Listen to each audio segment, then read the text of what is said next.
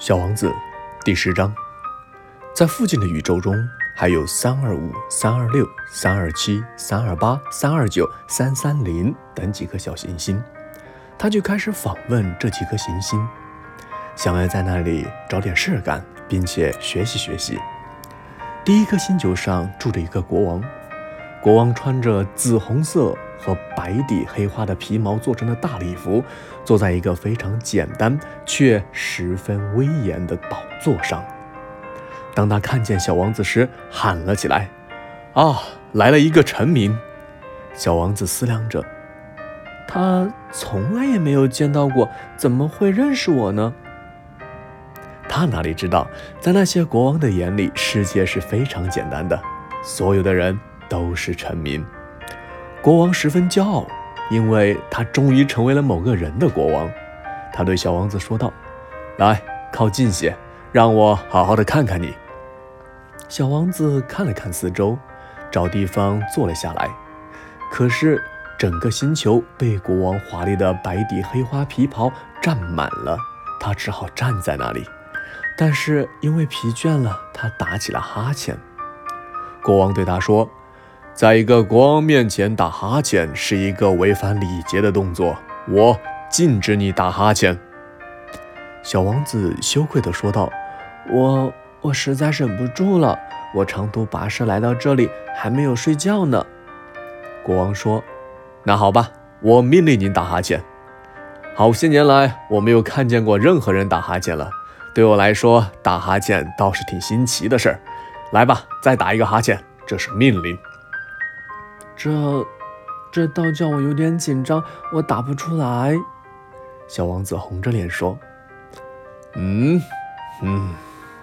国王回答道：那么我命令你忽而打哈欠，忽而……他嘟嘟囔囔，显得有点恼怒，因为国王所有的要求都要保持他的威严受到尊敬，他不能容忍不听他的命令。他是一位绝对的君主，可是他却很善良，他下的命令都是有理智的。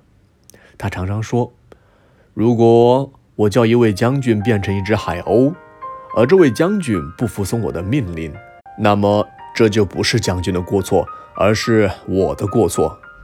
小王子腼腆地试探道：我可以坐下了吗？我命令你坐下。国王一边回答，一边庄重地把那白底黑花皮袍挪动了一下。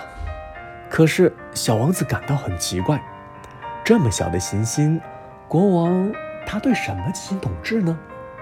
他对国王说道：陛下，请原谅我，我想问您。国王急忙抢着说道：我命令你问我。陛下，你统治什么呢？国王非常简单明了地说：我统治一切。一切？国王轻轻地用手指着他的行星和其他的行星，以及所有的星星。小王子说：统治这一切吗？对，统治这一切。原来他不仅是一个绝对的君主，而且是整个宇宙的君主。那么，星星都服从你吗？那当然，国王对他说道。他们立即就得服从，我是不允许无纪律的。这样的权利使小王子惊叹不已。如果掌握了这样的权利，那么他有一天不只是可以看到43次日落了，而是可以看到72次，甚至100次，或者是200次的日落，也不必去挪动那个椅子了。由于他想起了他那被遗忘的小星球，心里有点难过，他大胆地向国王提出了一个请求：我想看日落，请求您命令太阳落山吧。国王说道：如果我命令一个将军像一只蝴蝶那样从这一朵花飞到那一朵花，或者命令他写一个悲剧剧本，或者是变成一只海鸟，而如果这位将军接到命令不执行的话，那么是他的不对还是我的不对呢？那当然是您的不对，小王子肯定地回答。一点也没有错，国王接着说，向每个人提出的要求应该是他们所能做到的，权威首先要建立在理性的基础上。如果命令的老百姓去投海，他们非起来革命不可。我的命令是合理的，所以我有权要别人服从我。那么我提出的日落呢？小王子一旦提出一个问题，他是不会忘记这个问题的。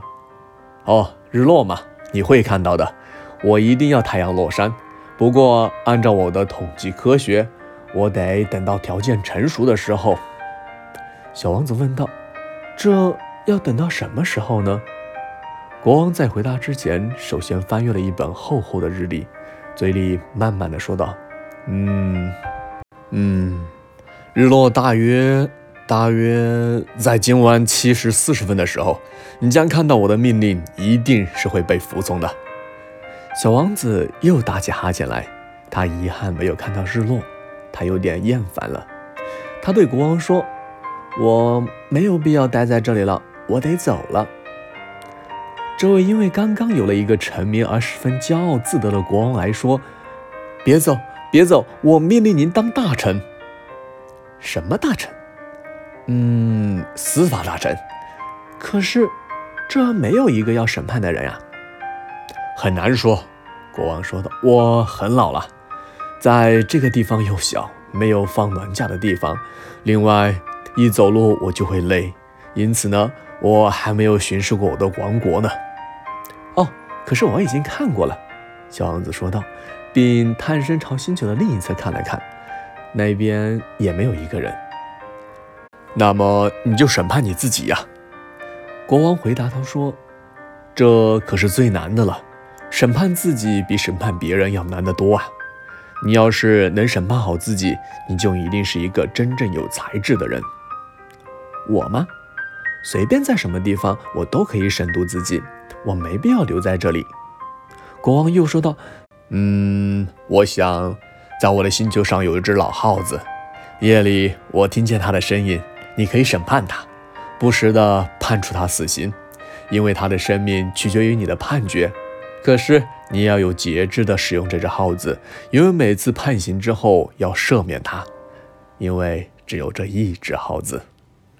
可是我不愿判死刑，我想我还是应该走了。小王子回答道。不行，国王说。